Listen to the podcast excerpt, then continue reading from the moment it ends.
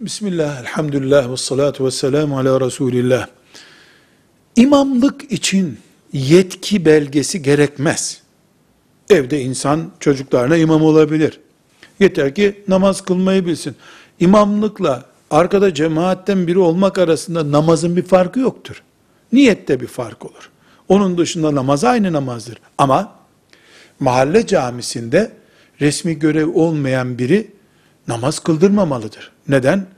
E, bu resmi görevli olmayan birisinin istediği zaman mihraba geçmesi bir kargaşadır. Cami içinde bir nevi huzursuzluk e, kıvılcımıdır. Ama camide imamımız yoktur. E, izindedir ya da gelememiştir. E, kim ehildir arkadaşlar dediğinde ben kıldırabilirim deyip öne geçmekte hiçbir sakınca yok.